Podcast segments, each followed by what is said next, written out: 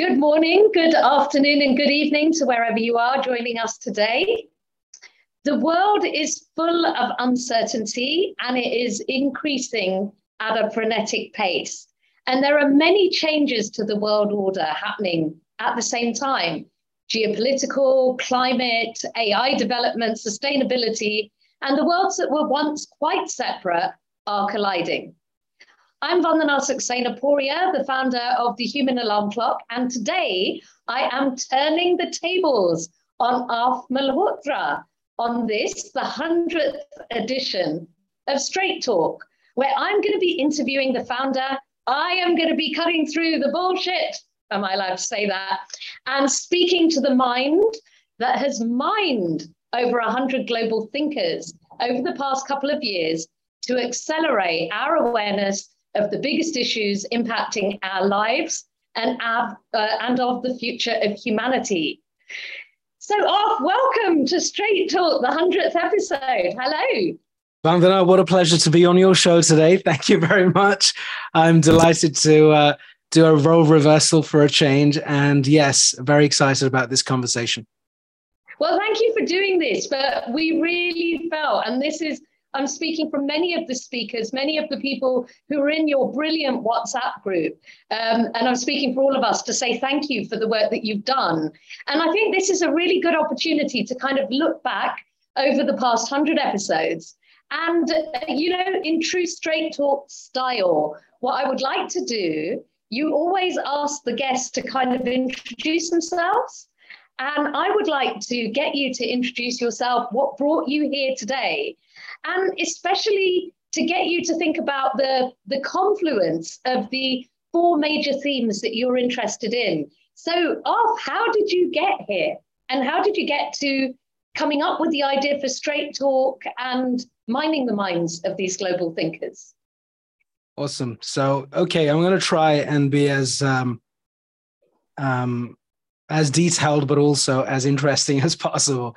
So very quickly, before I go into how we got to this place, it's very important for, I guess, everyone to know who I am to, to a large degree, because I have a, a different persona online, a different persona, uh, you know, in my work and in the philanthropic work that I do as well. So my, my journey, as you could probably imagine, if you've ever watched the Straight Talk, has been a lot about Um, you know, at a young age, migrating from India, a, a place called New Delhi, when I was nine, to London in, in nineteen eighty-eight, when my family came over to England on the auspices that I was told that we're going on some sort of a holiday. And it was my first international trip. So there I was, a nine-year-old, super excited about going to the West, because I had heard so much about it. And a lot of my cousins who lived on this side had bought me video games and toys and all sorts of things and chocolates. And so I was very excited about coming over. And little did I know uh, that was the uh, the marketing spiel that was that was fed to me by my parents. Really, it was a it was a migration. There was a shift from our lives in New Delhi to London.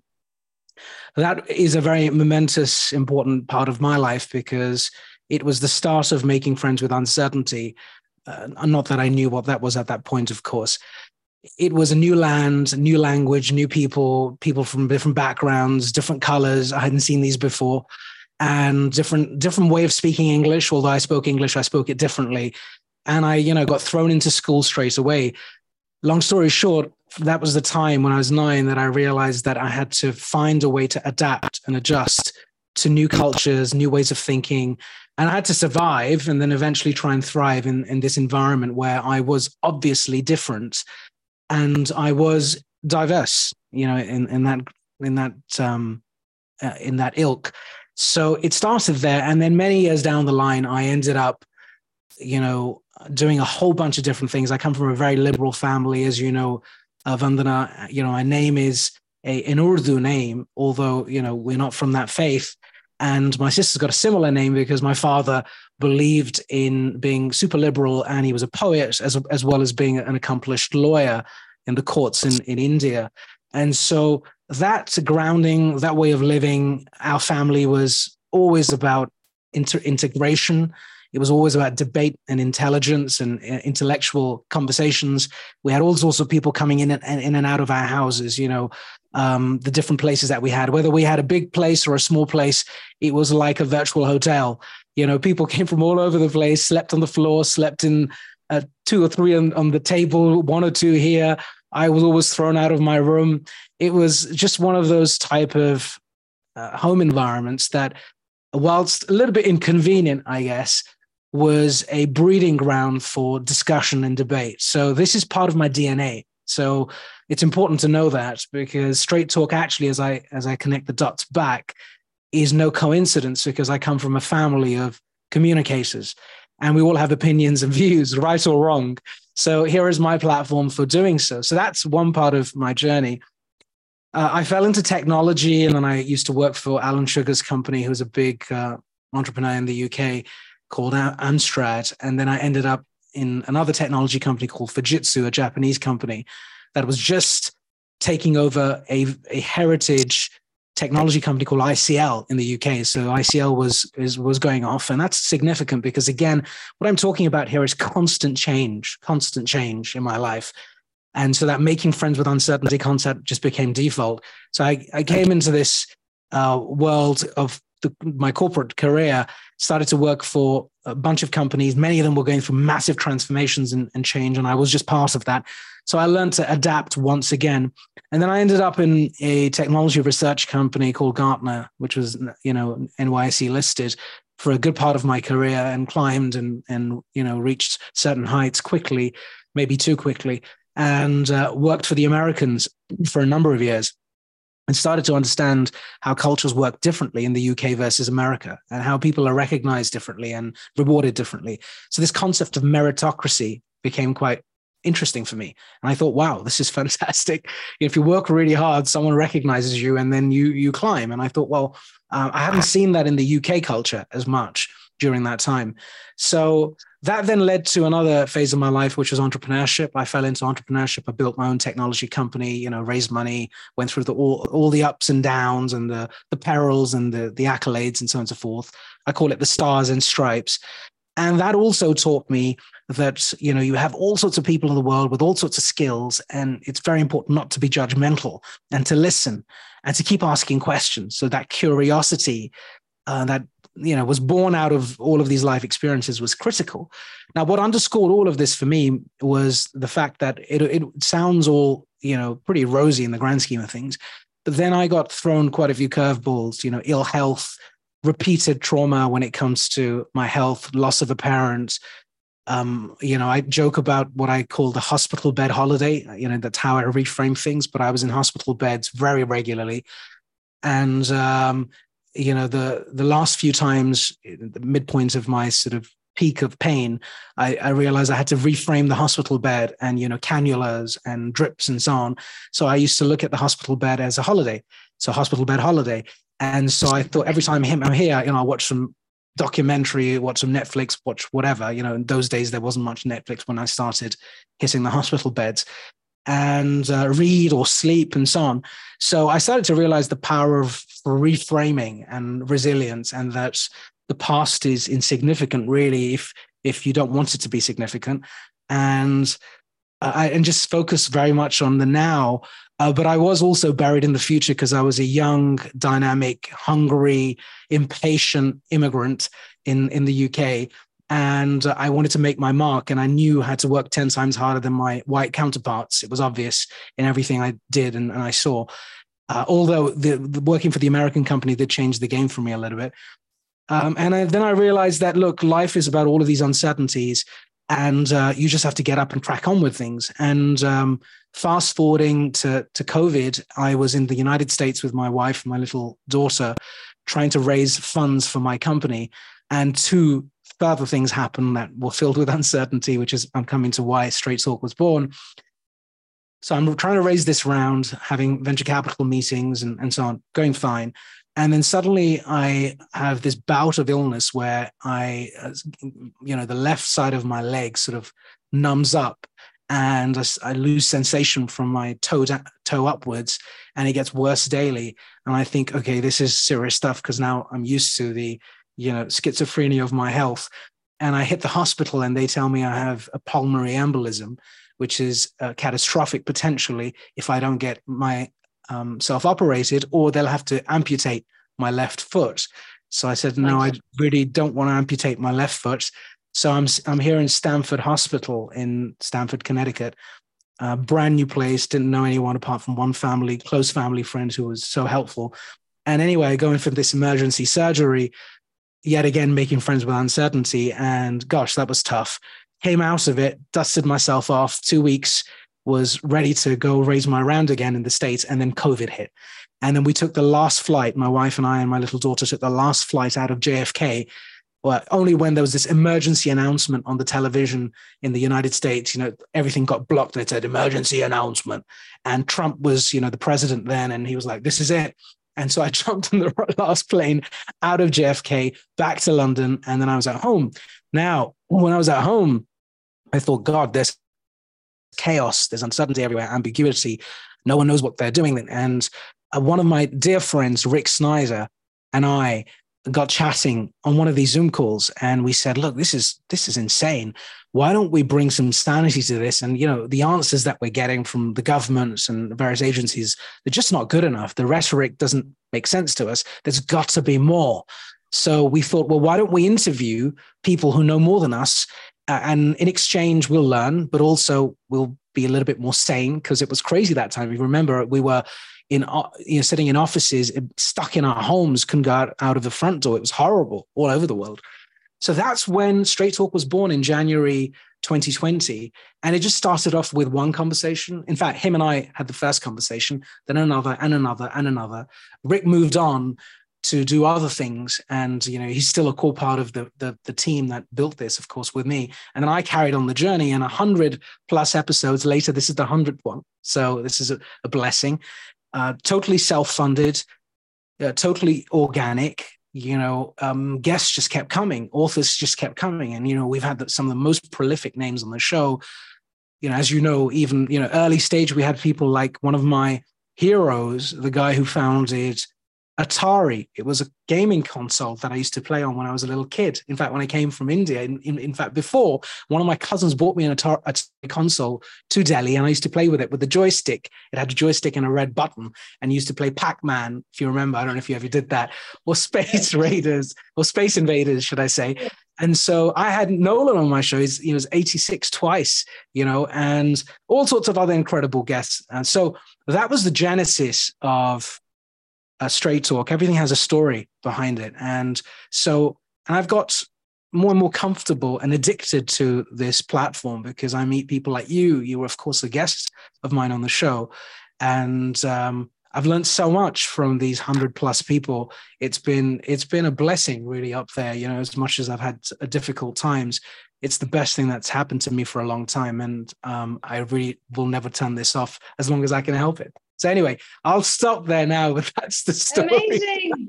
Amazing. So there's two things. Like, I, I mean, well, there's many things I want to say to that. But the first thing that I want to say is I remember meeting you as a nine-year-old. Um, we go back that far, don't we? Yeah, yeah.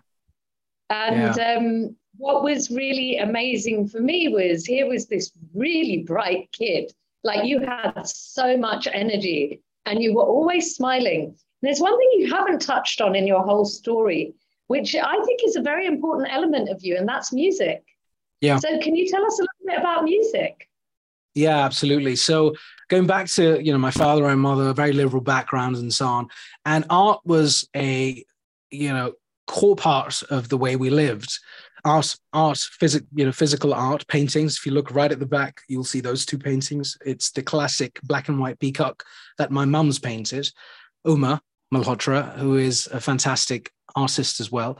And so we had art in the home. And then my father was a poet and a composer and a musician as well. And he, you know, encouraged my sister and I to get into it at a young age. I was totally disinterested in it at a very, very young age, honestly, at four, five, six, because I had a, a teacher who came and taught me something, you know, something called the tabla. It's, it's an Indian percussion instrument. I'm sure many people will know of it. It's very popular now. And in fact, I, yeah, so just, just so this is a very different session. So here's yes. the bass drum of a, of a tabla, and there are two of them, yes. a bass and a treble. And it's always here in, in my study. And what you see behind you is me. That's why I don't put up images or screens or dull the background out, because this is me and this is what I represent: art, music, mm-hmm. you know, paintings, books, and so on, and plants. And um, so, yeah, my father was into music. And when we moved to the U K, uh, my sister is a very accomplished singer. She's a lawyer as well, very accomplished singer. Uh, she had a stage performance somewhere and the instrumentalist, the tabla player, couldn't make it. So my dad said, well, why don't you play? And I used to just whack it, you know, whack the drum. And so I figured out some really interesting things. So I went for this concert in someone's home and I started to bang, bang the drum. I actually have a video of that particular show, believe it or not. It's crazy. And I was banging the drum. It was about this big and the drum was that big. So the drum was bigger than me. So I was hidden somewhere behind the drum, whacking it. And I started to realize that people in the audience started to clap and were enamored by me. And so I thought, wow, this is pretty good stuff. So I just whack this thing and then everyone looks at me. And then I used to love eating something called pan, which is a betel nut, a, a nice sort of um, post-dinner digestive. And I was, I used to love it. And so all these young, um, you know, aunties at that point, they were, they were definitely young then, much older now, used to give me these, these little, the, these little treats. And I used to eat them and I used to play tabla. And uh, that was the start of me realizing that if someone gives you recognition for something, you might be good at it. And that in- incentivizes and motivates you to do more and more of it. And then I was a demon. I practiced hours and I got more recognition. I was on stage. I was performing from a very young age. I would have done at least seven hundred concerts with my sister. And that's a lot of concerts, a lot of, you know, a lot of hours of practice, of failing as well, of course, but of just playing and performing on stage, which is why I love the stage. I'm not, I'm not fearful of the stage. In fact, I feel more comfortable on stage because of that reason, just because I was on it a lot. Uh, whether I was doing anything useful or not, I don't know, but I was performing on it a lot. And so music is a part of my life. I've performed with some great artists from the subcontinent. Um, and uh, once I even performed with Cliff Richard, believe it or not, uh, tabla, which is, really? the, yeah, the most bizarre experience ever. Um, that's another wow. story. And uh, once I was performing and Phil Collins was, you know, at this party where I was performing, Uh, this huge mansion somewhere. I was performing with a sitar player and he came up to me and he was in the audience. And uh, I was like, wow, Phil Collins. And, uh, you know, I've had some incredible moments with music. And music, I think, you know, thanks for asking me, music is a dimension of my life and should be a dimension of your life if you are into music or art. Just something out of biz- outside of business, outside of the norm, that has helped me build so many relationships and cut through the noise, um, break the ice, whatever term you'd like to use. And it's been a part of who I am. It's defined me to such an extent. And every time I'm super stressed or, you know, I think things are very difficult, I hit my instrument and I perform and I play just for myself. And and sometimes I do shows as well. And uh, yeah, it's uh, uh, it is um, it is my meditation to a large extent. So that's music for me, Vandana. Yeah, yeah, I'm so glad you brought that up for a number of reasons, because I think in this very crazy world that we have, uh, we all need outlets. And um, yeah. what's really interesting, and we'll, we're going to talk about neuroscience a bit later on, but uh, when you are in that zone, when you're performing, it actually gives your body and your brain time to be processing everything else without fear. So it's it's a really beautiful time when you can get into that zone. And I honestly, I have to, I'm, I'm not going to embarrass you, but I do remember you as a kid and you would just, you know, in our house, we used to have these big parties. Your dad, your mum, your sister would come along with you and, yeah. and the instruments would just come out and everyone would start singing and you'd be playing and you were just this live wire. And, you know, even back then, I knew you were going to go places and I'm so So proud and humbled to know you now with everything oh, that you've achieved. Um, oh, thank you. I, I thank you very much. I think it's incredible. And I, I'm glad you brought up music because I think music, art, um, there are patterns there. And I yeah. think those patterns play in our mind um, in very different ways. Um, and I think it, it really helps I think, moved the conversation on to what I really want to get into. I, I, I feel that you, um, uh, you might not frame it like this, but I, I feel that you are really in the realm of complexity science. I think you, you look at the interrelationships between complex adaptive systems, and the four chosen themes that you have impact each other to, to almost create one larger complex adaptive system, which is what humanity is going through um, at the moment. I don't know if you see it like that, but I certainly see that all these elements come mm. together. And so what I'd really, you know, like to talk to you about, you've, you've talked about moving from one continent to another. You've talked about moving from east to west. You've talked about digital because you've got that, that mm. tech background.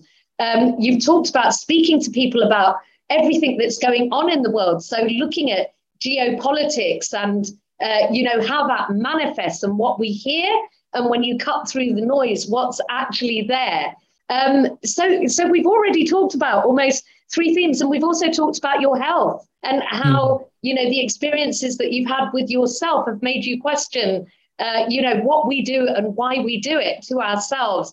And, and you've experienced both Eastern and Western medicine. Um, and that's another theme that I think we're, we're going to go on to talk about. So, you know, I've kind of broached it very broadly, but why don't you just introduce us to the four themes that are really yeah. taking over your life now and you're working on? Yeah, thank you, Vandana. So, you know, with Straight Talk, we, we felt there were four very important themes or dimensions that we wanted to dig into further. The first one really is a very important one, which is the digital world order. And each one of these themes, by the way, I may add, is uh, sort of, there's a duality to it. There is uh, a bipolarity to it in the sense that it's two two sides of a coin, you know, often. So when you look at the digital world order, we've been busy trying to figure out, speaking to great minds out there, what is the good side and what is the bad side of digital? And what are the implications of the good side and implications of the bad side on business and society, on us, on us as human beings? And that has been definitely one of the most fascinating aspects of this, uh, this podcast over the course of the last three years, because it's opened my eyes to numerous possibilities and numerous uh, sort of realities that we could create for ourselves in the future, depending on the actions we take, of course, and the way we think about things, which is, you know, the awareness and the ideologies and the values that we have. So that's the let first. Me, let me just, yeah. yeah, let me just yeah. interrupt you there and yeah. just ask you, I know uh, you're going to talk about the four, but what I will also would love for you to do is to um, to just mention a few of the people that you've interviewed yeah. that you thought were really relevant to those areas, and then we'll dive a bit deeper into each.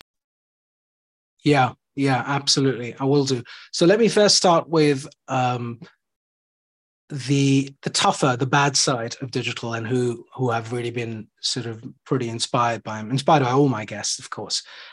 Um, we brought on, you know, my first education on on geopolitics and digital came from a guy called Mark Stahlman. And Mark was introduced to me a few years ago. He's an absolute genius mind, who has been working off Marshall McLuhan's work, as you're aware, and many other thinkers, pretty much uh, coming to a point where he coined this term, the three spheres.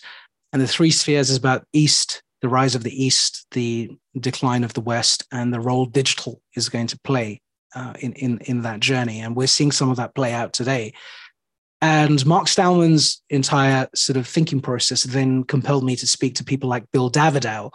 Bill Davidow, uh, a hedge fund, you know, um, manager in his seventies, maybe mid seventies, early uh, early eighties, perhaps.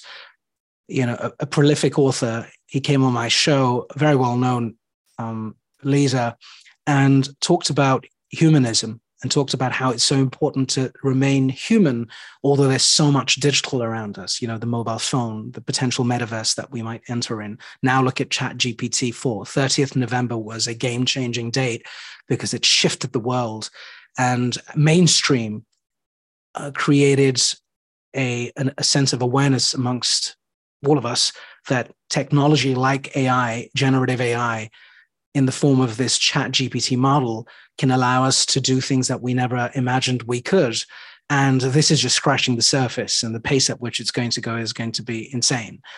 And it's not the only technology, there are many other technologies. So that was this concept of being human with digital is very, very important. I started to realize, I started to fear, in fact, started to realize that, oh my God, there is, there's stuff we need to be careful about, you know, ethics around A I, being very, very careful about it. I experienced that firsthand as a tech startup founder when my company was doing some A I work, and some of the engineers who came from a certain background were coding certain things. And I realized they had deep unconscious bias, which was, of course, detrimental to other marginalized communities, you know, but they, because they wrote the code, and then the code is based on some actions and then eventually some form of a process, automated process that gets fulfilled, or algorithms, and then a software.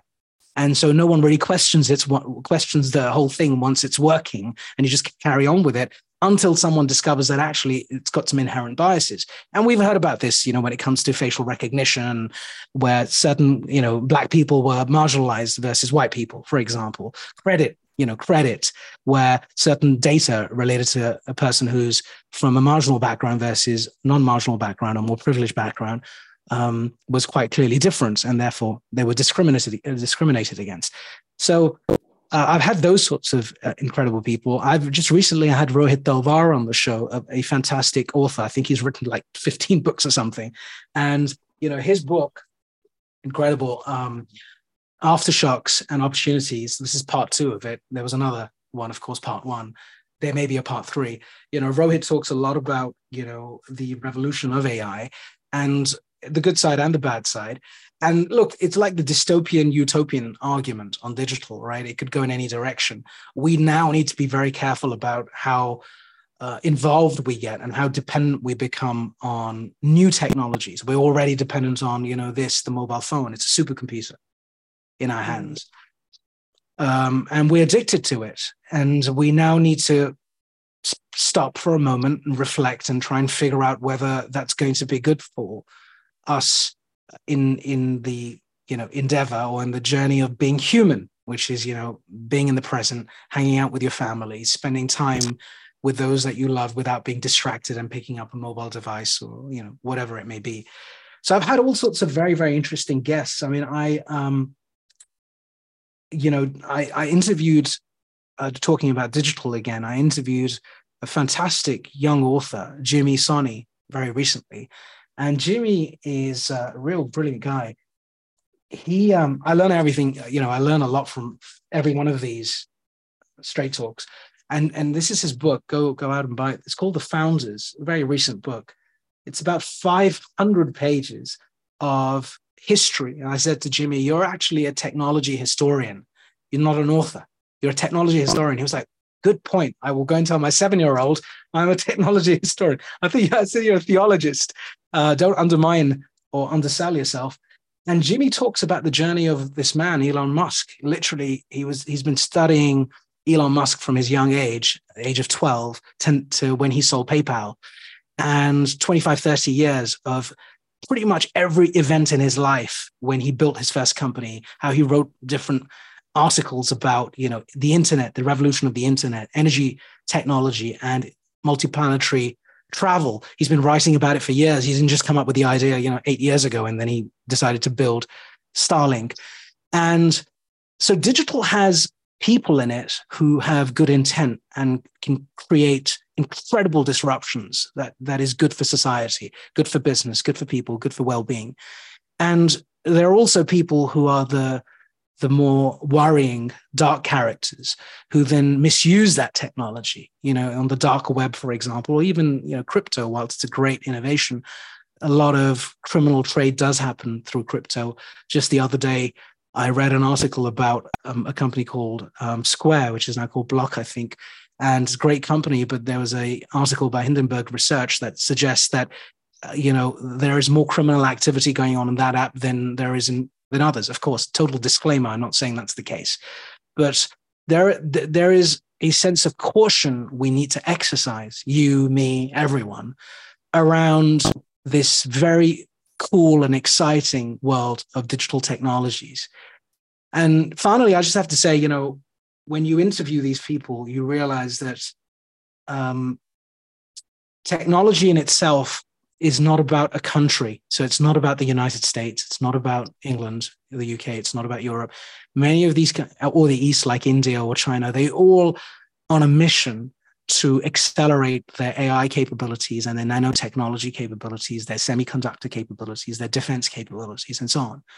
And it doesn't stop them. And I've interviewed people out of India, if I may. You know, I had a fantastic, one of my best straight talks uh, related to India was with Doctor R. Mashelkar, who you would have heard of. And Doctor Mashelkar yes. was such a, a refreshing conversation and a mentor now to me, where he talked about how the West has been, you know, pioneering digital technologies for a number of years. And if you look at India, it's now emerging very rapidly. And the geopolitical, you talked about geopolitics, balances change. I mean, look around the world. You talked about the, the trends, war, uh, inflation, you know, um, energy crisis, uh, you know, food crisis. All of these things are happening at the same time. Yet people like R. Mashelkar, you know, in his book, Um, he's, he's got numerous books. One is called Leap, Leapfrogging or Pole Vaulting. Pole Vaulting. Uh, pole vaulting. vaulting. Yeah, it's here. Um, yeah, leapfrog, yeah. Leapfrog to pole yeah. vault. There you go.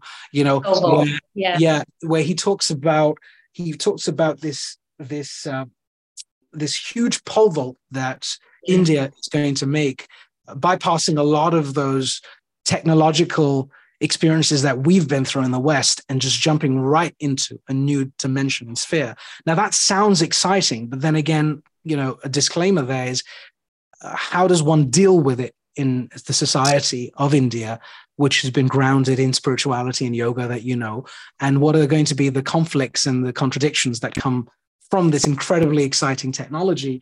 And then I spoke to Doctor Arvind Chinchure, you know, who's one of my guests, the uh, the new organ, the New Age organization, brilliant guy. And he talked about, he educated me.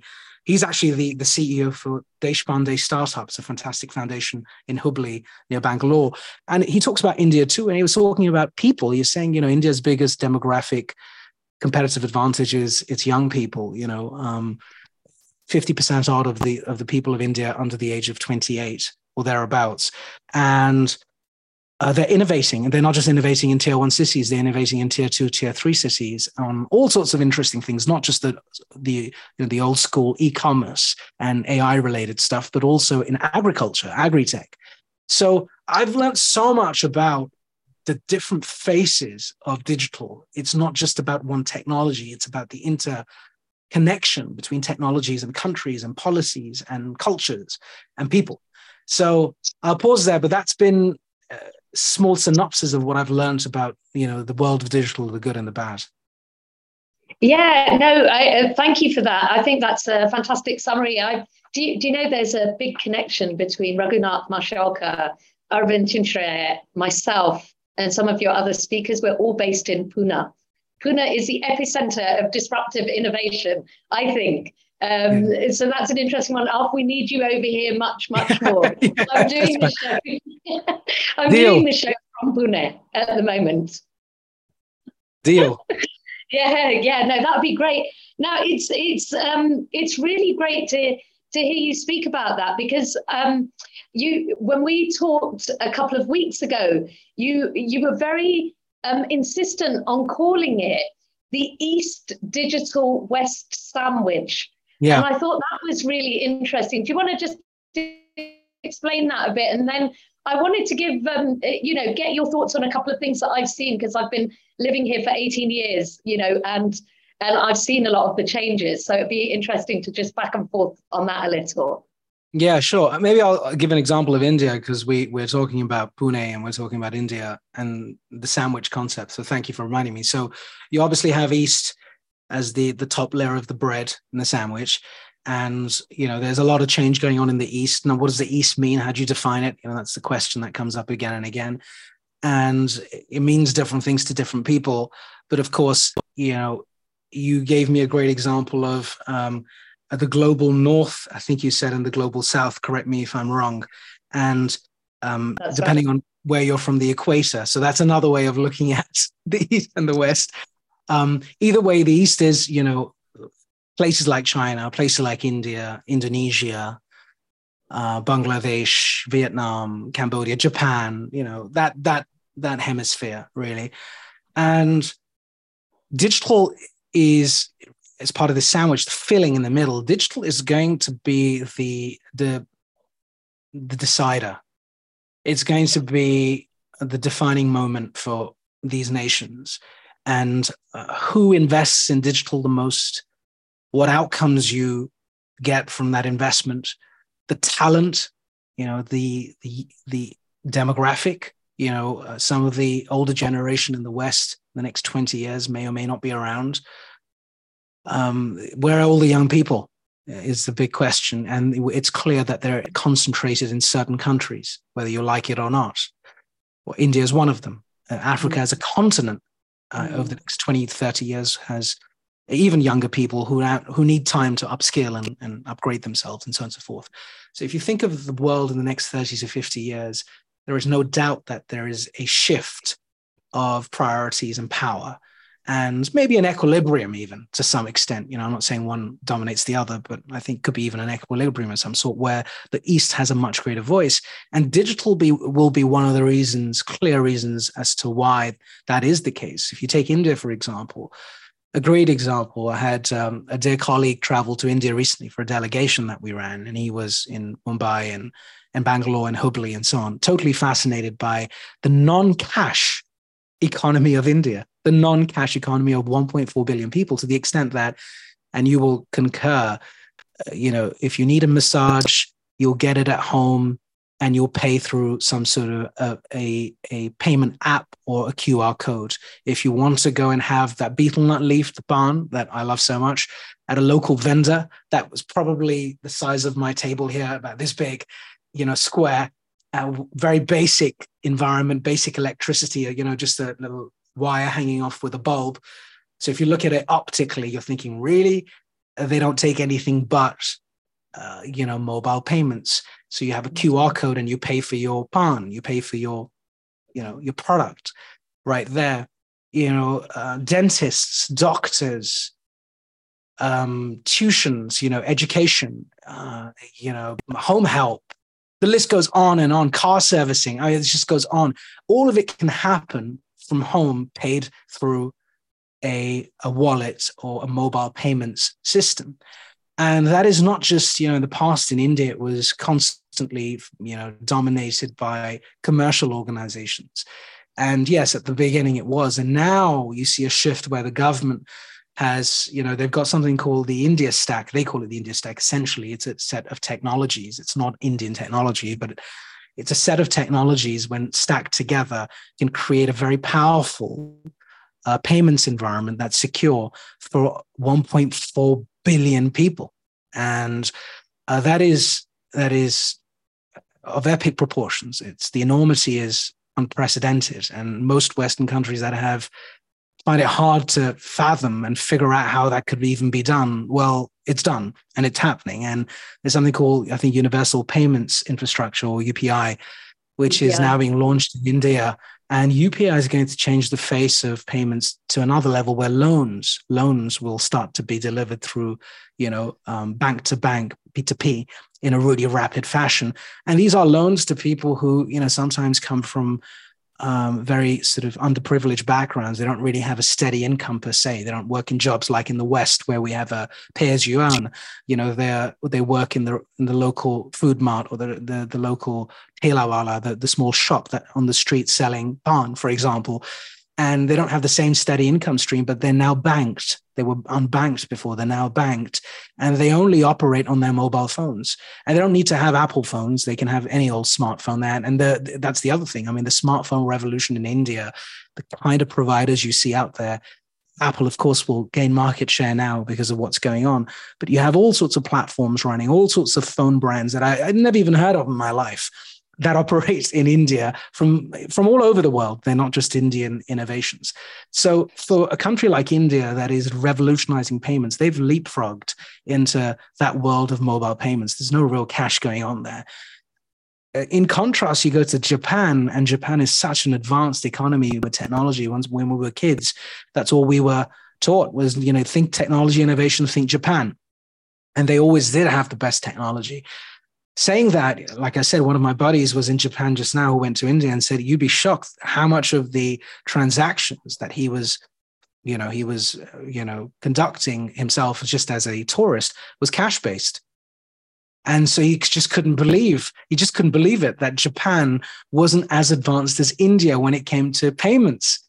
And so this is the dichotomy. This is the contradiction. This is the sort of, um, uh, you know, Uh, confusion many people have in the West around, well, you know, India's infrastructure is awful. I mean, I, they just can't be. I mean, they just can't be advanced. They haven't even fixed their infrastructure yet. There's still poverty. Yet again, they have the, and, and you know, they have the most advanced um, payment infrastructure in the world. So these, why I mention this is because I don't, I don't think we can now study the world and make these, you know, huge Uh, jump to these huge conclusions, should I say, like we were taught, and, you know, I was taught in my M B A and all the other courses that I did in the past, and management gurus used to teach us, well, this is this way, and that's that way, and this is this way, and that's the formula here. It's all been disrupted and intertwined and meshed together like a paella, mm-hmm. like a khichdi, right?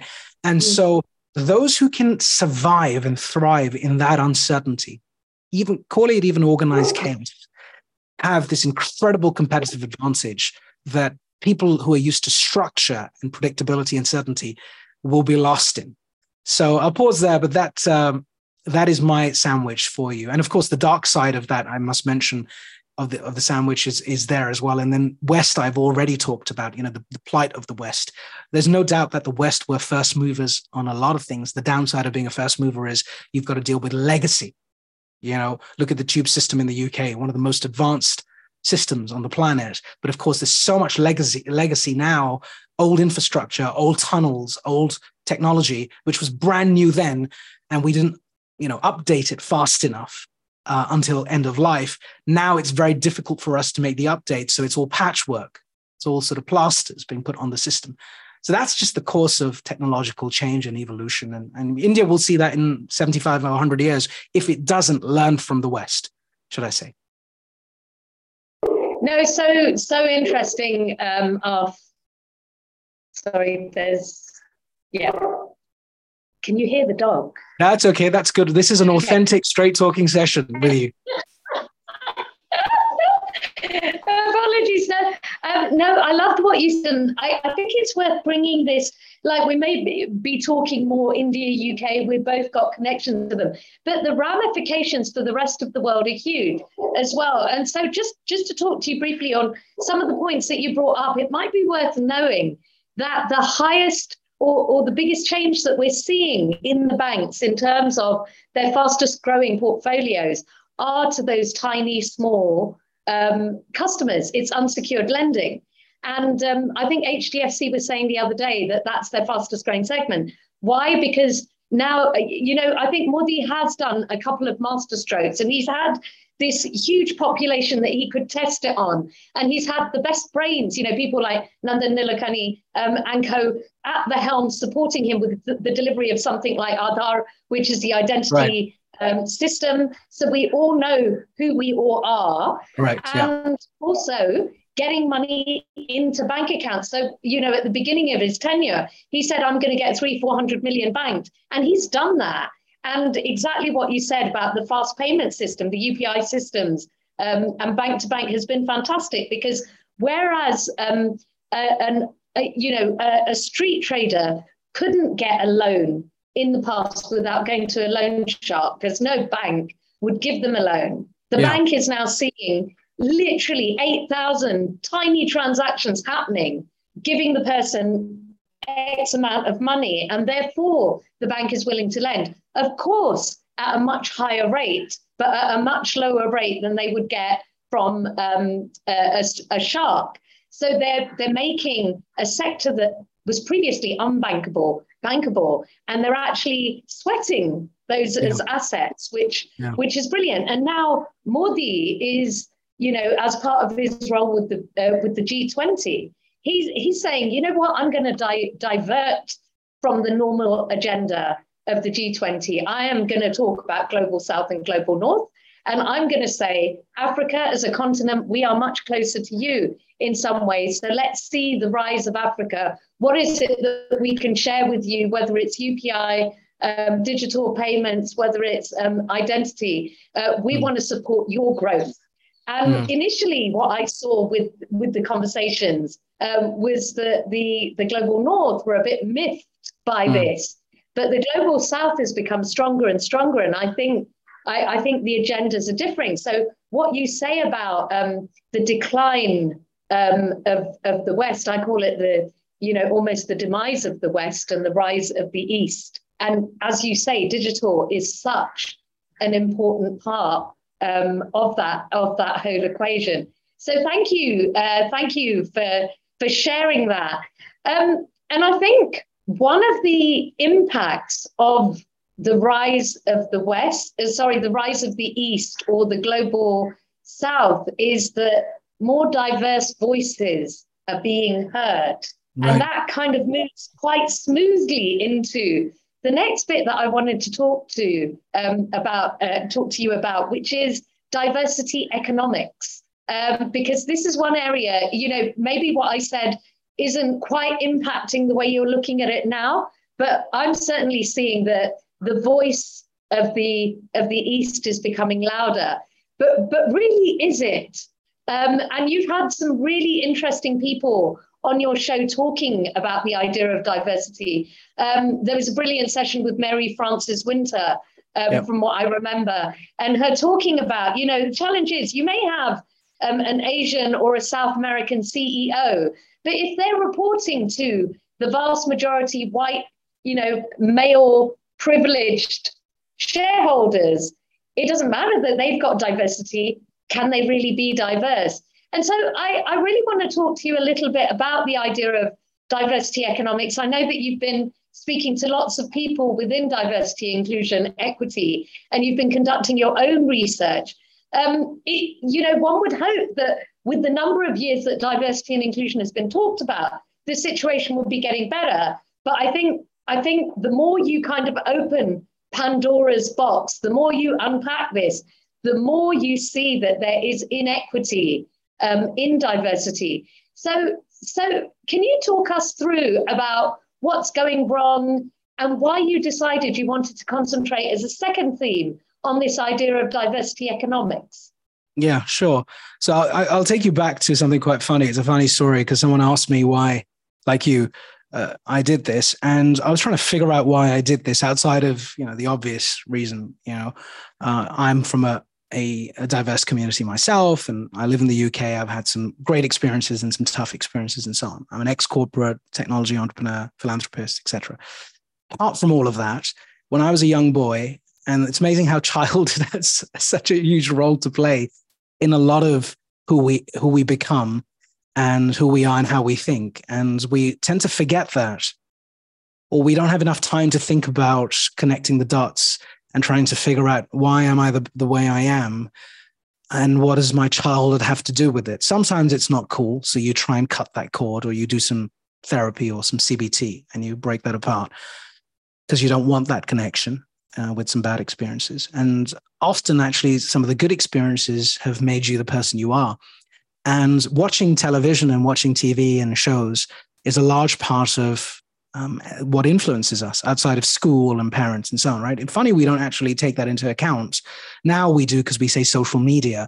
But, you know, Netflix and all of these channels that we watch and television and movies we watch, they do define an our thinking, if not forever in that moment. So for me, one of those forever changes came from watching Star Trek. I used to watch Star, Star Trek back in India as well, when I was a little kid, in black and white with Captain Kirk. And then when I was in the U K, in color, and um, there was color in India as well. But, you know, I was watching it from a long time, long time ago when I was a little kid, probably w- way too young. It's probably had a, you know, a sensor on it that I ignored. I was fascinated by the Starship Enterprise and that it went to all these galaxies, and the fact that it, you know, had propulsion and it could w- do warp speed and people could teleport. And I was like, wow. That was anyway fascinating, and that's science fiction. I believe is the predictor of future. I, I don't, I don't get excited about things in technology since I've been a student of science fiction, right? Because science fiction basically has laid all of it out for you anyway. You know, even if you watch five science fiction movies back to back, I can tell you, you're not going to get excited about ChatGPT, right? Because it's going to happen. It's going to happen, even if you take ten percent of what's going to happen in the future. So you'll see people who are science fiction buffs who are like, mm, yeah, yeah, mm, yeah, I think it's going to happen anyway. You know, the ninth book I read at some point had another version of ChatGPT, which was way more advanced. So I've been, by the way, Straight Talk has allowed me to get connected to science fiction again. So I used to watch Star Trek, going back to this, nevertheless. And I realized there was another dimension of Star Trek that was going on, another dynamic, should I say, on the starship, which was the fact that human beings like Captain Kirk and his deputy and various others, firstly, his team was diverse. He had a black woman. Uh, most uh, he had a black woman on the team. She was she looked after all of the technical stuff, yeah, on the team. He had a robot, you know, who was, you know, able to to. Even Jean-Luc Picard later on, who was the next captain, Commander Data, for example, was able to compute at a whole new level, like a, you know, humanoid uh, or, you know, a form of an android. You know, he was the singularity, basically, to a large extent. He was there, uh, diverse. Then he had, of course, other women and other men. Then he had a Klingon or someone from another background who looked visibly different and had a senior leadership position, and so on and so forth. And I realized that there were different people on his leadership team from different worlds, making decisions, helping the, the the the ship move through one dimension to another. And without those people, diverse group, he wouldn't be able to do it. Uh, he was a white man, of course. Captain Kirk was a white man. Jean-Luc Picard was a white man. And then they changed it. They they changed their. There was, of course, they brought a they brought a black a man as a uh, the captain as well at some point. Um, I had stopped watch watching it. Then I stopped at Jean-Luc Picard, and I also realized that on that ship, there were people who looked different, diverse, different, you know, different backgrounds, Ferengis and, like I said, Klingons and various other, you know, races and cultures who looked visibly different. You know, someone had an eye, ear that was a bit odd. Someone's head was odd, odd. Someone had three eyes or whatever it may be. Someone was, you know, of a different color, like green or blue or whatever it may be. And they were in a relationship with a human being, and it was fine. And they had a, in many cases, they even had kids who looked a little bit human and a little bit the other way. And I used to watch this stuff and think, oh, right. So they, they must find each other attractive, and they've got kids. So this is normal. And that's where I figured out that diversity is going to be default in the future, whether I like it or not. You know, when I'm dead and gone, it is going to be part of the future. So I know, I, you know, frankly, I know it's going to be a world where everyone's diverse, diverse species, people from different planets, different from different civilizations coming together and and being one. That was my education in diversity. So I don't want to like to, I don't want to say I read some book and it changed my mindset. Honestly, it was the T V show. I realized that that's what diversity is. It's going to happen. That that's so amazing. Thank you, thank you for sharing that. And I, I think you're right. I, I don't know if you're aware, but in Buddhism, one yeah. of the tenets is imagination. Um, right. And and Buddhists believe that you can. You you can reach that that state um, through imagination, and without imagination, we have nothing. Um, and there's also the quote: "For anything to happen in the real world, it has to happen in the imaginary world first." So you're absolutely right there. Um, and bringing in diversity, there's no one object in the world that can keep the rest of humanity working. I mean, we say it's oxygen, but if you took away, or let's say we had oxygen, but you didn't have water, it wouldn't work. And it's the same, it's the same for our species. We will thrive if we keep diversity going. So brilliant. Please carry on then. Yeah.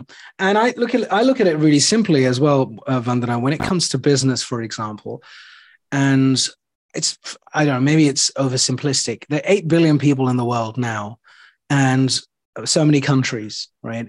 And we we know that the world order is changing. So different people will have power at different f- phases of of of you know humanity. Someone will have more weapons, someone will have less, someone will have more A I, someone will have more trade, more G D P, et cetera, et cetera. And it'll just keep changing.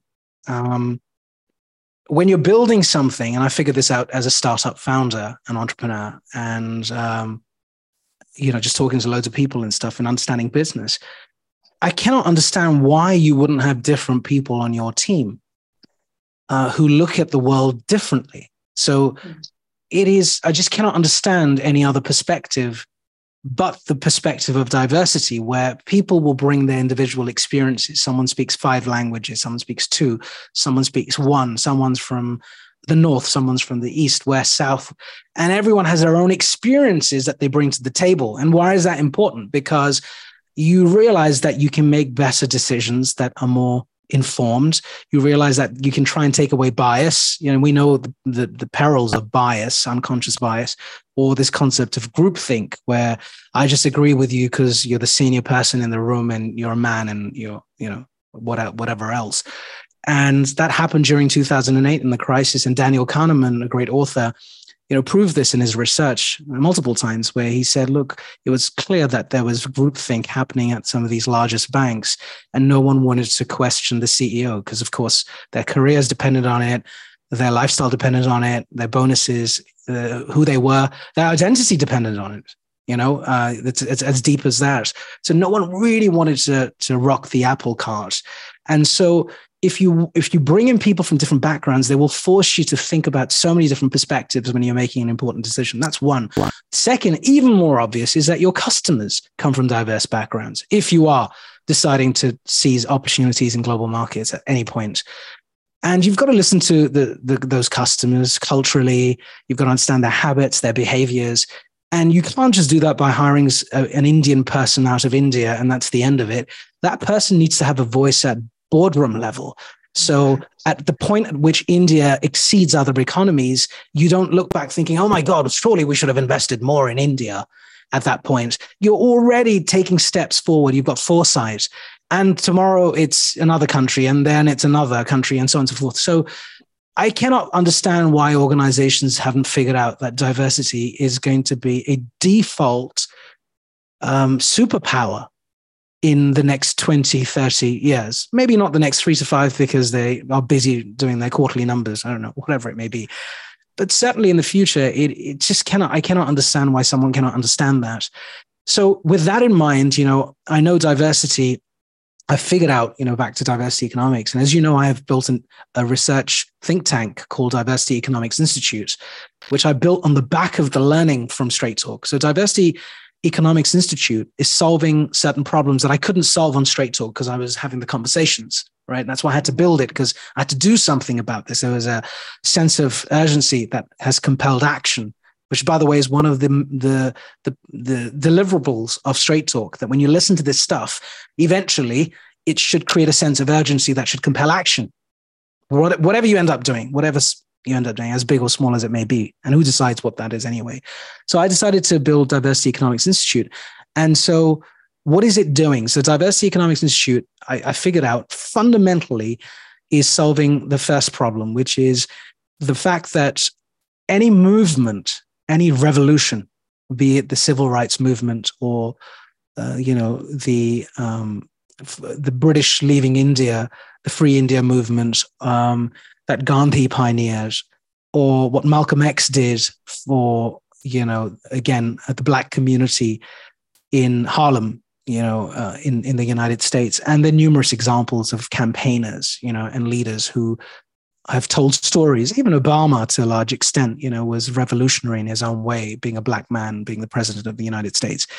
For any movement to, to turn into a revolution or a um, collective cause that then leads to collective action, that leads to change, mass change over a period of time, you need unity and some form of glue that binds communities together. Now, in the diverse community space, I realized I had about one hundred different dialogues with people across six diverse communities.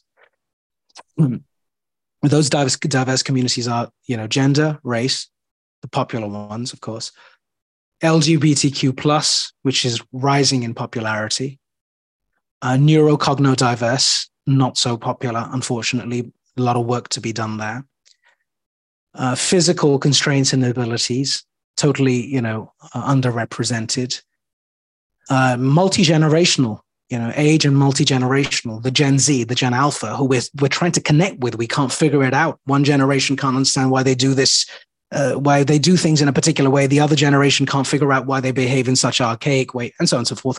So that connection needs to be built if these people are going to become the leaders of tomorrow. It's not just about putting in place good jobs and salaries and, you know, free incentives and, you know, uh, beanbags. You've got to do a lot more than that. And um, who am I missing? Um, and I've got, got six, that's it, right? six. Yeah, I've yeah, got six. It.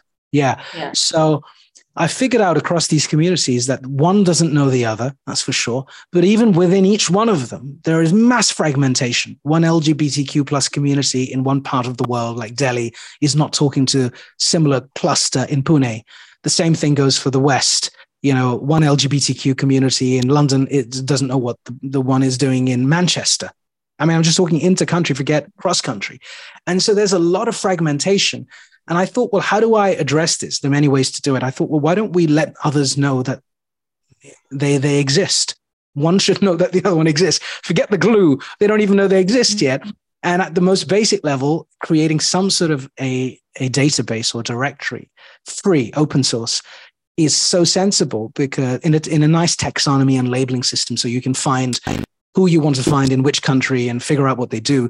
So you can encourage collaboration. You can encourage someone to pick up the phone, you know, metaphorically speaking, or so to speak, or reach out to someone to say, hey, I, I know you're doing this in this area. Do you think you want to collaborate with me? And until and unless you do that, you can't raise funds. You need funds to be able to create change. You can't therefore run marketing campaigns. You can't recruit people and so on. So that was one problem I'm solving. I also figured out the second problem was the type of research that was being done was very survey driven. And, you know, all the research I've seen in the business community is forty percent of that, seven percent feel they're unhappy, nine percent feel this. And it's great. But after you read so many data points, and I have done, it's sort of, you get desensitized to it. And I'm sure many people do who are corporate leaders probably get desensitized to it. It means nothing really. And then you have to go deeper into who did the survey, how many people did it, what's the sample group, blah, blah, blah. And then you realize that that's not the best way of convincing skeptics.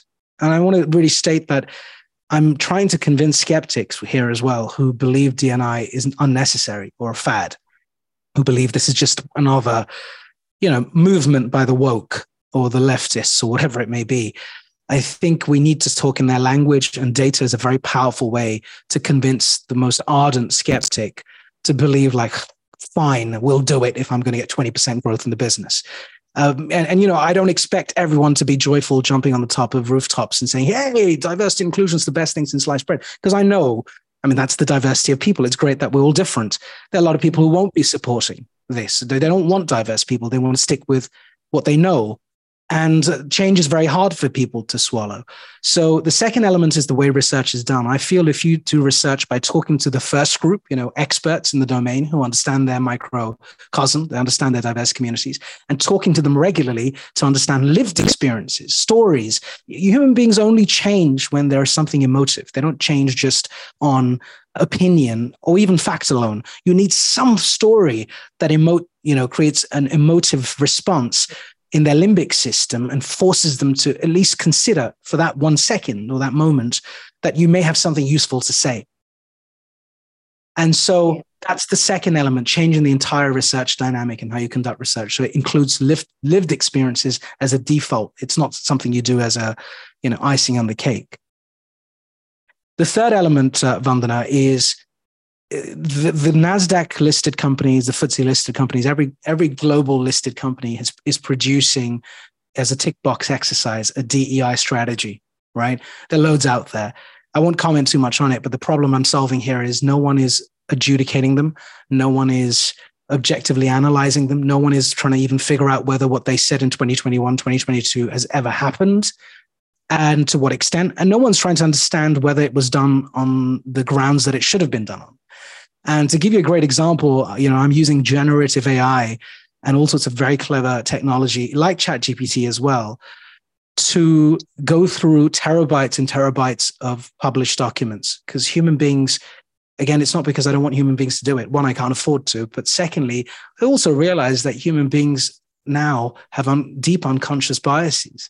So, you know, even if I get an M B A somewhere in the world to do it and I give a pile of reports and say, go analyze and come back to me, I don't know their background. I don't know the way they think. I don't know the way they've been groomed. I don't know if they're anti-gay rights. I, and so when they come back with such a topic, such a sensitive topic, it's not company numbers. That's not company numbers. This is a very sensitive issue. It's about people. It's about people's survival, existence, well-being, recognition, and so on. You know, you have to put in some form of a consistent approach, and A I was the best route to do it.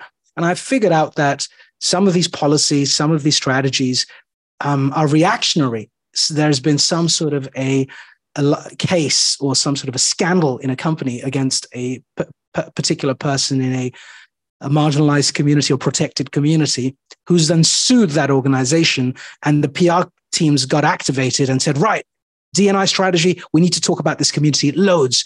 And I can see that in keywords. I can see that in N L P search. And that's the power of tech, where you can make inferences and see things you can't see with the naked eye, no matter how clever you are. So that's the, th- the third problem I'm solving. And the fourth one, finally, is people like you and I have scars, right? And we have experiences, and we have to be able to share our experiences in a positive way with someone else to inspire them as a mentor. We all want to do this, an hour a week, an hour a month, half an hour a week, whatever it may be. And I figure out if we could create some sort of a, a technology-oriented super app or a community where people in jobs who want to talk to um, another person who's like them, a woman, brown woman, banking, Pune, accountant, whatever, can find that person in using technology and have that dialogue and vent their fears or c- concerns and be, be um, comfortable knowing that, okay, there's a better way forward. And why I say that is because Harvard's study, which is beautiful, which says basically sixty-five percent of of, of people in, in jobs feel disconnected with their coworkers. And if you if you're already disconnected with your coworker, that is, you're not maybe going out and partying with them or socializing with them or discussing sensitive issues, how are you going to discuss a grievance or your feeling about a D and I related issue with them? You're not, including your manager. So you go off and you vent your frustration on forums, and it happens already. layoffs dot com, Fishbowl. You go complain about the company and bitch about the company. No company wants that. They want to tackle that there. And why not have an environment where they go and speak to someone who can actually give them a way forward based on their personal experience? So that's the fourth problem I'm solving. I want to tell you finally that the diversity, inclusion, equity market, and so on, D E I market, is going to get to about thirty billion dollars based on McKinsey and World Economic Forum research by twenty thirty, give or take. It's currently at about ten point six billion. So it's going to jump thirteen point four to thirteen point six percent C A G R, um, compound annual growth rate uh, of, of this budget increase, which is significant. Maybe it'll, it'll jump even higher as we start to realize with the work that Diversity Economics Institute and other institutes do, that it's even more important and it deserves much higher numbers, more zeros at the end of it.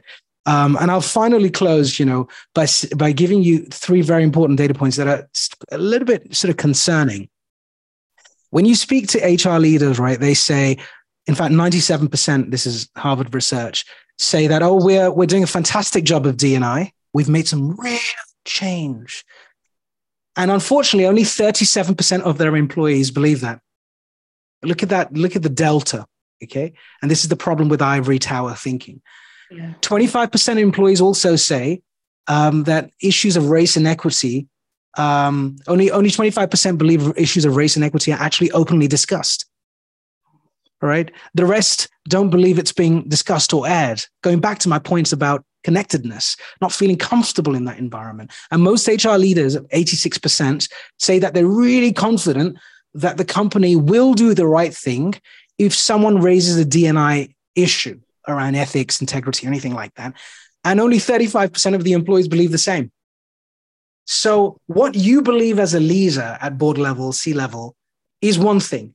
You need to bring diverse people into that dialogue right at the beginning to sanity check and to normalize and to uh, cut through all of the, the noise uh, and biases that have been created, or your manager has given you the right answer because he or she's worried about their job. You know, that's where groupthink kicks in. So anyway, that that's my mission and journey. I'll pause there. A lot of talking, but of course, it's an important yeah, topic. Yeah, no, no, but it's great. It's great hearing about the four the four areas that you're concentrated on, and um, understanding, you know, that you're trying to get this holistic um, yeah. impact of diversity um, being yeah. shown. Which of your, you know, which of the speakers uh, or the guests that you've had on Straight Talk, apart from, for example, someone like Mary, have um, have influenced your thinking on this area? Yeah, I mean, what a great question, and so many. So let me first start with L G B T Q rights and so on. A great education was when I brought on Sharif Rangnicker on my show. He's written two books. Uh, he's a he's a gay man living in India, pretty much pioneering that movement with a bunch of other people. He wrote this book called Queer Sapien. And, you know, I had a great, very, very straight talking conversation with him about his life and his journey and how he feels about uh, Section three seventy-seven, which was the the penal code, the ruling against um, gay people, um, which was then overturned in two thousand eighteen. And uh, he talked about his personal life and his journey, and he explained to me, again, stories, lived experiences, how he felt being marginalized as a gay man. And why is he gay? Why does he think he feels the way he feels? And how does he live his life? What are relationships for him?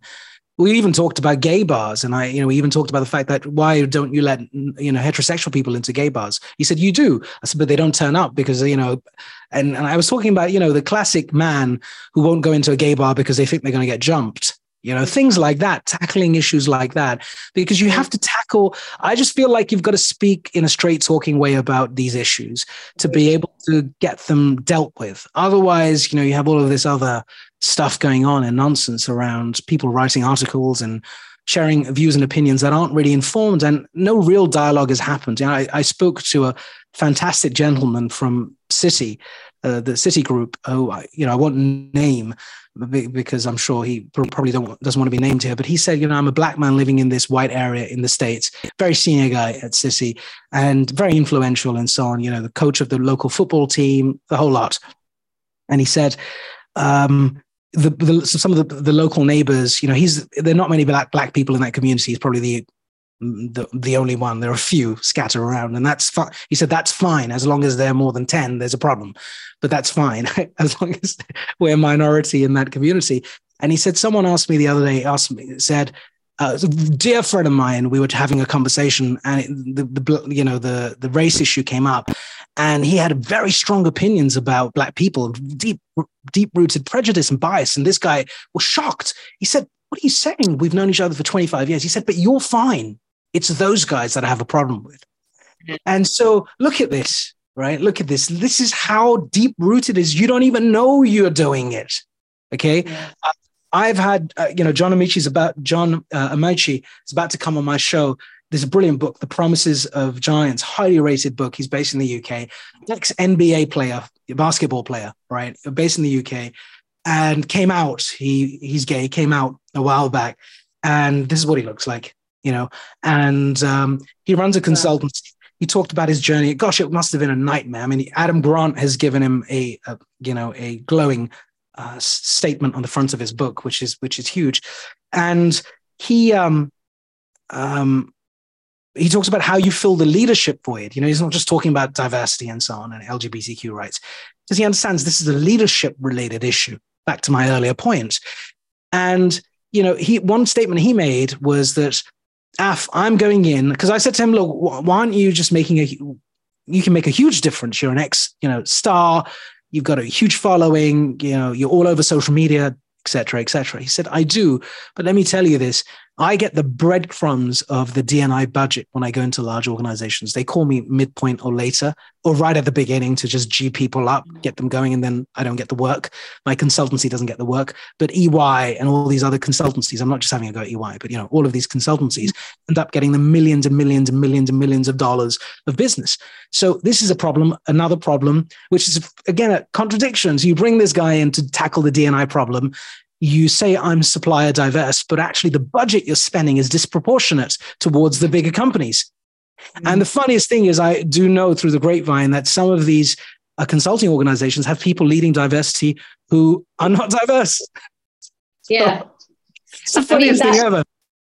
That is, that is a huge challenge. And in fact, I remember in Mary Fra- Frances Winter, in her yeah. talk, she... She talked about, you know, her dream, if you gave her the wand, would be the, you know, the problem is that whenever there's a downturn, these are the programs that are cut yeah. the first. Yeah. And actually, yeah. they're the ones that are really needed throughout the, um, you know, they need to be carried on, because diversity is a journey. It's not something you can just switch on. Okay, today you're important. Oh, tomorrow we don't have budget, so you're no longer important. So yeah. just go back to being who you are. And when we've got budget, we'll come back to you. I mean, it's, it's quite crazy. Yeah, I mean, you know, I've even had people like, you're right, you know, recently I had these two brilliant women on my show, authors, Doctor Tina Opay and Beth A. Livingston. Um, you know, Tina is a, a professor at Babson College, you know, you know prolific institution. Beth is um, at University of Iowa, if I remember correctly. And they've written this book called Shared Sisterhood. And it's not just about all women, you know, uh, it's not just a, everyone, all the women should come together. It's not that sort of a book. It, the, the subtitle is How to Take Collective Action for Racial and Gender e- Equity at Work, collective action. Remember the point I was talking about earlier. And they've laid out models and approaches and experiences in there. Um, and they've talked about, you know, things like courage and confidence, conviction, uh, and campaigning and, and various other things that you have to think about if you want to really go from point zero to point uh, ten, you know, at the end of this, and complete this journey as much as possible, as quickly as possible. And, uh, you know, even uh, this is great. I mean, Jennifer Brown, just, I just have to state this. She's a prolific author as well. She's, her race, recent book is How to Be an Inclusive Leader, Your Role in Creating Cultures of Belonging Where Everyone Can Thrive. This is her fourth or fifth book. And she's a white woman, blonde hair. White woman. Now, someone would say, you know, this is ridiculous. How can a white woman, she's a woman, that's it. You know, how how can she write about uh, inclusive leadership and so on and so forth? Women have, uh, white women have privilege anyway. Speak to a black woman, right? They'll say, yeah, it's fine, but really you will get the job before me. And so it's very interesting because, you know, the, the dynamics in, inter community are also quite fascinating. And she said right up front, she goes, look, she started off with, Af, I'm a white woman, and I'm out, you know, I'm L G B T Q. And so, and so she's in, she's what we call intersectional. She falls into multiple sections, multiple diverse communities. And there are many people like that who can therefore empathize and relate to the, the concept of marginalization, right? Because they have been marginalized. They have been discriminated against, and therefore they have that lived experience, they have that emotion, they have the stories to tell. So I've, I've also realized not to judge a book by its cover again and again in my life, you know, just because you see someone who's like, you're not, you're definitely not diverse, mate. I'm diverse, you're not diverse. Yeah, Until, yeah. you know, you got to dig deeper and figure out why, why that person is diverse, why that person is marginalized. Um, even abuse, domestic abuse, for example, is a classification of a diverse community that's that's protected, marginalized, and discriminated against. So it's not straightforward, you know, it's complex, but we're scratching the surface, surface uh, Vandana. I don't think, you know, honestly speaking, I don't think people have got this yet. And, you know, even some of my dearest friends, and I sit around, we have beers and coffees and stuff, I figure out that there's a lot of work to be done, you know, and I do yeah. this, three years I've been doing Straight Talk, and everyone sees it. Even with all of that, people have inherent biases. Mm-hmm. They jump to conclusions about communities. Um, we all do it. We all, in you know, pained with some of this prejudice. Yeah. Yeah, but, you know, the great thing is with the work that you're doing, you're giving people hard facts, you're giving them data, yeah. but yeah. you're also giving them stories. And those are the two things, like you say, it changes the limbic system. Um, and whilst I would love to keep talking about the diversity, um, you know, the diversity piece and, and what you're doing yeah. with the Institute, I also think that we need to go on to the piece about being human, um, yeah. because ultimately yeah. diversity is about, you know, honouring humanity yeah. in in in the way it is. Yeah. Um, and if it's okay with you, I'll I'll pole vault to the to the next, you know, sort of theme that that comes yeah. up a lot, um, yeah. and that is about being human. It is about saying, okay, there's. There's factual scientific evidence on one side, which, yeah. to be fair, has only been going for about three or four hundred years. And then there's a lot of, I'm not going to call it Eastern medicine, but I'm going to talk about ancient practices that have been going for thousands of years. And they've almost, and never the twain shall meet, unless your name's Af and you're bringing them together. Right. So, so talk to us a little bit about the theme of being human yeah. and about, you know, Joe Dispenza and some of the others that you've um, that you've spoken to that have altered your thinking on the on this area? Yeah, so I haven't yet spoken to Joe Dispenza, but I'm going to get him on the show at some point. Um, he's doing a lot of amazing work around using chemistry and putting a brain under an E E G machine and trying to figure out how altered states, you know, theta, beta, alpha states, um, give you different levels of realizations, and you can tap into your consciousness better in, at, at one frequency versus another. And I think what he's trying to do, and you know, it's the scientific Western approach as well, is trying to figure out and unpack Uh, stuff that is harder to explain, and he's been trying to do that for a number of years, and you know he's making some excellent progress in that regard, uh, pretty much enabling you and me to realize, okay, on the one hand we understand why we need to meditate and why we need to be in connection with the inner self and ask ourselves deeper questions and work on ourselves through yoga and all of the other things in Ayurvedic diets and traditional Chinese medicine and Tibetan medicine and so on and so forth. But actually, on the other hand, you know, again, this goes back to trying to convince people. This goes back to trying to understand that different people make up their minds with different types of information and different experiences. Not everyone will just buy into the meditation story. Other people need data and, and, and so on and so forth.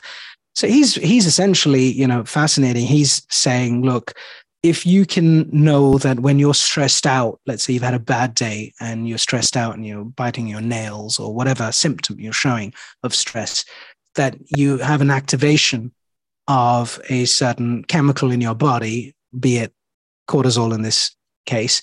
And cortisol is almost like acids, you know, traveling through your body, destroying your cells, destroying your um, uh, mitochondria, destroying your state, your frequency, altering your frequency towards a frequency that's less conducive to the, the quantum around you. And, and he's saying whatever you emit or whatever you transmit, should I say, you're getting back. It's, think of it as a field in the quantum. You're getting back. And if you transmit happiness and joy and goodness and positive behavior, you'll get that back. And he's been studying that through the quantum fields. You know, this is taking the the whole, um, you know, secret, the book, The Secret, that was published many, many years ago, to a whole new level, right? Where he's trying to unpack the science of, of that book around visualization and the power of visualization and things like that. This is taking it to a much deeper level. Then you have people who've been looking at the softer side of human development through meditation and consciousness and, and yoga. And, you know, I've been privileged to have some incredible authors who've been studying this. I recently had um, the great Chris Johnston on my show, who's written this fantastic book called Active Hope, a very popular book with the subtitle, How to Face the Mess We're In Without Going Crazy. And, you know, the book is really, is really, digging deep into what I refer to as making friends with uncertainty and trying to figure out what sort of um, what sort of experiences do you need to be aware of based on your childhood, for example, and your past, and how you need to tackle those experiences head on to be able to move on from those experiences rather than burying those experiences, which is what we try and do, and forget about them. You know, we buy more houses or cars and drink more and eat more uh, to try and forget about things. And um, it's, it's you know, Chris, in his very soft and gentle way, helped me understand that hope is a very important aspect of what makes us human. This is going back to humanism and being human. And, you know, technology doesn't have that. A I doesn't have that. Hope and love, hope and love are the two big differentiators mm. of what it means to be human. And, you know, I, then I also spoke to another lady called Vandana uh, Poria Saxena, who wrote yeah. this book. Um, and the book's called Let Me Hijack Your Mind, um, based on, you know, a lot of conversations with Alik Padamsi. And um, Vandana, when I spoke to you, it was what was fascinating for me. I mean, the, the subtitle is so Restart Your Life with Freedom. And so if you take each word, restart, um, life, your your life, uh, and freedom, right? And so what I took away from this book, and it's got many chapters, it's a lot to do with India, and I understand that for a lot of readers, do go and buy the book. But I, what I learned from your conversation in this book was that um, these concept, this concept that you talk about of realities, like different planets, you know, the imagination, trying to step away from the this reality of ours. For some people, this reality like now is amazing, but a lot of people it's not amazing. And it's very important for them to then extrapolate or travel out, teleport into a new reality, a new imagination. Call it dreams, call it dreaming. But what that dreaming does, going back to neuroscience or otherwise, is that it changes the chemical reactions in your mind. And then that quantum thing comes back into play. And you've got to find techniques that allows you to go into these new realities and new planets, whatever those planets are, whatever you may be doing on those planets, those, you know, um, uh, realities that you've created for yourself. They're, they're different realms that you've created for yourself. And Uh, one of the other great things about this was this concept of freedom. And I think, you know, when you think about the mind and you think about what it means to be human, it is, it's clear to me that the tyranny of time and, you know, the great author, um, Charles Eisenstein, who we've had on the show twice, you know, he's a great, great author, brilliant, brilliant man and brilliant thinker, uh, talks about the tyranny of time, um, quite a lot, where he's saying, you know, we've been forced to think in these boxes for the last fifty or a hundred years, thanks to certain people in the world. And the nine to five, the clocking in, the clocking out, um, started off in the factories. And then we just carried it through into the corporate environment. Don't understand why. And said, well, if their factories work at this time, it's important we work at that time too, for whatever reason, right? And without any thinking, can you believe human beings do this? Without any critique, without any review, without any reflection, without anyone saying, no, I don't think it works well. The whole system around us has been built on this nine to five concept globally. I mean, globally, fine, you can move a few hours back and forth with time zones. Schools have been built on that system. Hospitals have been built on that system. Facilities, services, emergency services, I mean, they're on twenty-four seven, but still doctors are supposed to come in at in the morning and leave in the evening.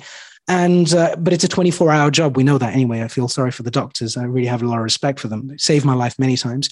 So this concept of freedom, and India is a great example of, of this bizarre feeling of freedom. It's so hard to explain until you make a visit there and you just come out of the plane and you just walk the streets and, you know, you see all this, this traffic going back and forth and you could probably be knocked down statistically, but you just don't get knocked down as frequently as you might think on a spreadsheet, right? Just, yes.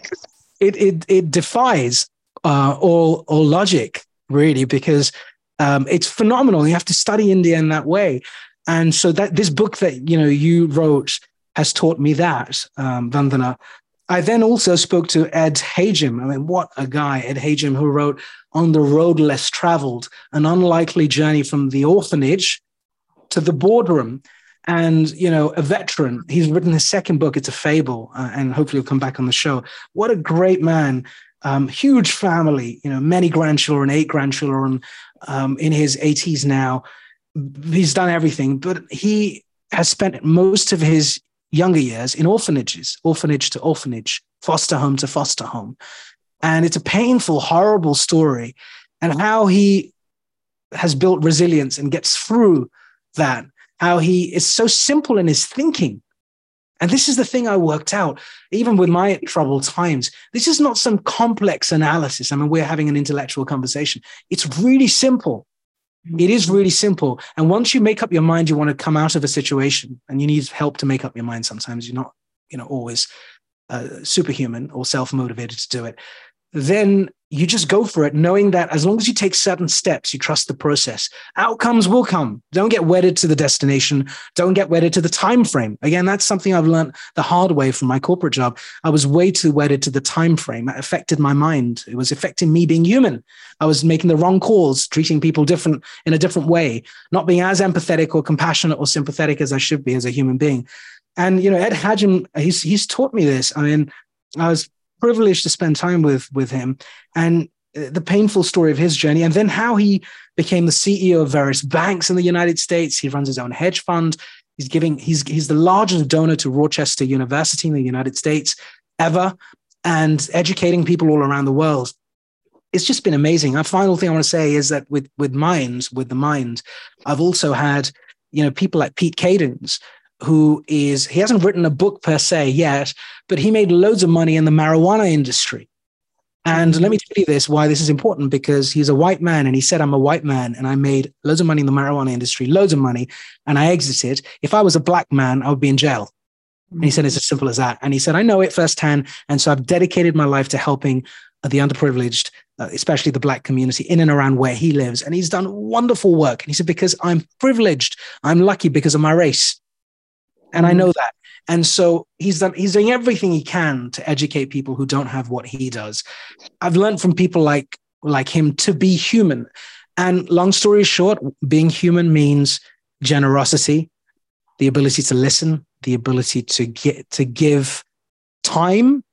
Like you say, if you don't have money, don't think you can't be generous. Give your time, give your expertise, give your knowledge, you know, feed people, go give coaching to someone, whatever it may be. I figured out that if we could just be more giving as people and focus much more on loving and hanging around with people who love us and we love them at the point of death. And I've also realized that I have a limited time on this earth because of my ill health. I have two beautiful children who are very young, but I'm very conscious now. And I've had this realization, believe it or not, very recently, uh, that my time is now limited. I could, because of my illnesses and ailments, you know, be, be gone, right?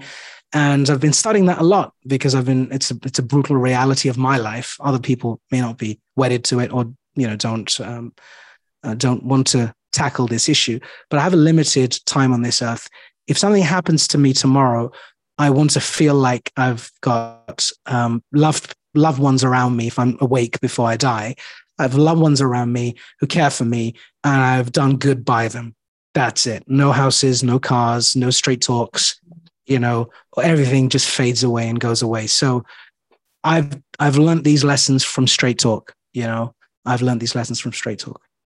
That's, uh, I mean, that's so beautiful. And that's uh, a good place for us to, to yeah. kind of um, wrap up on. I know it's been a really long session, but just, Just hearing, um, you know, there's a couple of things I'll pick up from what you just said. Um, yeah. It goes back to, and, and this is no offense to white man, but it's white man privilege. You know, even with medicine, it's been, it's been, as, as you must know, medicine it has been tested on Caucasian men much yeah. more, which is why women have a lot of challenges with uh, the medicines that, that are then given to them and side effects, et cetera. You know, things like the menopause, menopause and Mm. other things that are going on with women aren't aren't looked at as as much or with as much seriousness. So so there's all of that. But fundamentally, I think pulling it all back to what I'm hearing you say is that there's what, what you found from Straight Talk is a way of internally having the freedom yeah. to choose um, how to live your life. And in that process, what you found is by loving and by giving and by generating belonging, because it's not creating it, it's generating belonging. Um, we we actually evolve better together. And um, I think you talk about accelerated awareness. Um, I think it's accelerated awareness that actually collective energy, collective mm. consciousness coming together can solve a lot of these big challenges um, that we have. We just need to stick together. So um, I think I think that's really superb. I think it's been so fascinating for me to, to mine your mind and get all of these points out. I think I'd just like to end by asking you uh, a couple of questions. Who would you like to interview next? Who, who who's like top yeah. of your list? And yeah. um, if we were doing the two hundredth episode, what would you like to have achieved by then? Yeah. Uh, so I'd like to interview Barack Obama. And so I'm working on that, and I will get him on the show whenever.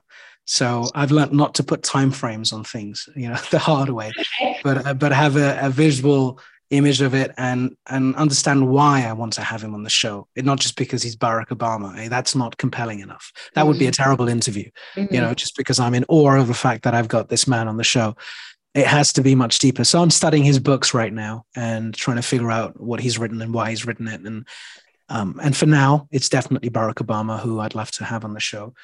And um, where would I like to be on the two hundredth episode? Yeah, I would, I would love for us to be in a place where I have many more stories of people who have enjoyed the show and have made some sort of a difference. I think I need to do a lot of work in that space right now. And uh, we definitely need some money and funding to be able to get to that point. I think we've been the last three years doing this on a shoestring, and I've been sort of funding it. But I think I've got to think about how we can, without destroying the efficacy and the values and the ideology of this and disturbing it in any way, we need to bring in some capital. And um, I'd love the two hundredth episode to be a place where I have um, um, videos of people who are very well-known people and also people you've never seen in your life who are sharing, you know, their testimonials uh, about how this has made a difference to them, not just the guests, but also those who've experienced the show. That's what I'm saying. The people who are the, the straight talkers who say, wow, this is this has done this for me. And I, I need to hear those stories, because the straight talk, I was able to understand what, how a gay man thinks. Or because of straight talk, I realized there was someone called Vandana Poria Saxena, and she is a British Indian entrepreneur with an O B E who decided to move to Pune. I figured out what I figured out why. I couldn't figure out why what the hell she's doing there. And now I figured out what impact she's making in the world. Just that discovery of other humans and their brilliant work is how society will just be more cohesive and, and uh, come together as one. I hate divided societies and hatred. I think that's so bad. It's bad enough to have war and geopolitics and all this other uh, nonsense going on. We don't need human beings to go out of their way to create divide and destruction with, with one another. So that's uh, that's what I would think. But I've decided not to, um, I've also learned the hard way not to plan too much. Got I it. Go with the flow. I stay in the now. And now I'm having the conversation with you. That's all I know. And then mm-hmm. I'm off to a soft play with my two kids. That's mm-hmm. all I know now.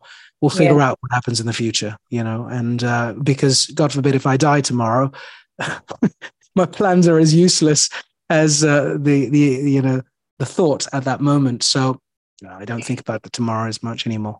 Well, you know, one thing, one thing that I'll say is that, um, people's names can be forgotten, but the ideas that they come up with yeah. are, are actually the things that can make the difference. And I, I think one of the things that I've loved uh, about, um, you know, talking talking to you, uh, we've talked about uh, climate realism and we've talked about the negativities. I, I haven't really brought that up, um, yeah.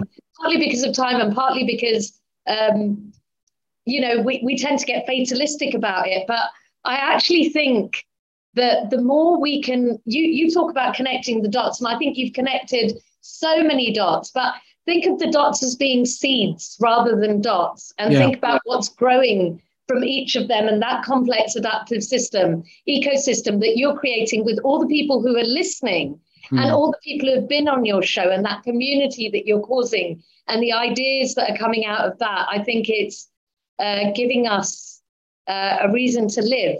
And a reason to see that we are not just surviving, but we can change it so that we thrive um, as a race, as humanity, um, and and as those on planet Earth that are hopefully going to take it forward. So I will just say thank you so much, Af. It's been thank you. a, thank a real you. pleasure. I hope you've enjoyed yourself. I hope you've got out all the points that you wanted to. Yeah, I've I had a fantastic time. I could do this for hours, as you can imagine, because there's so much more to say.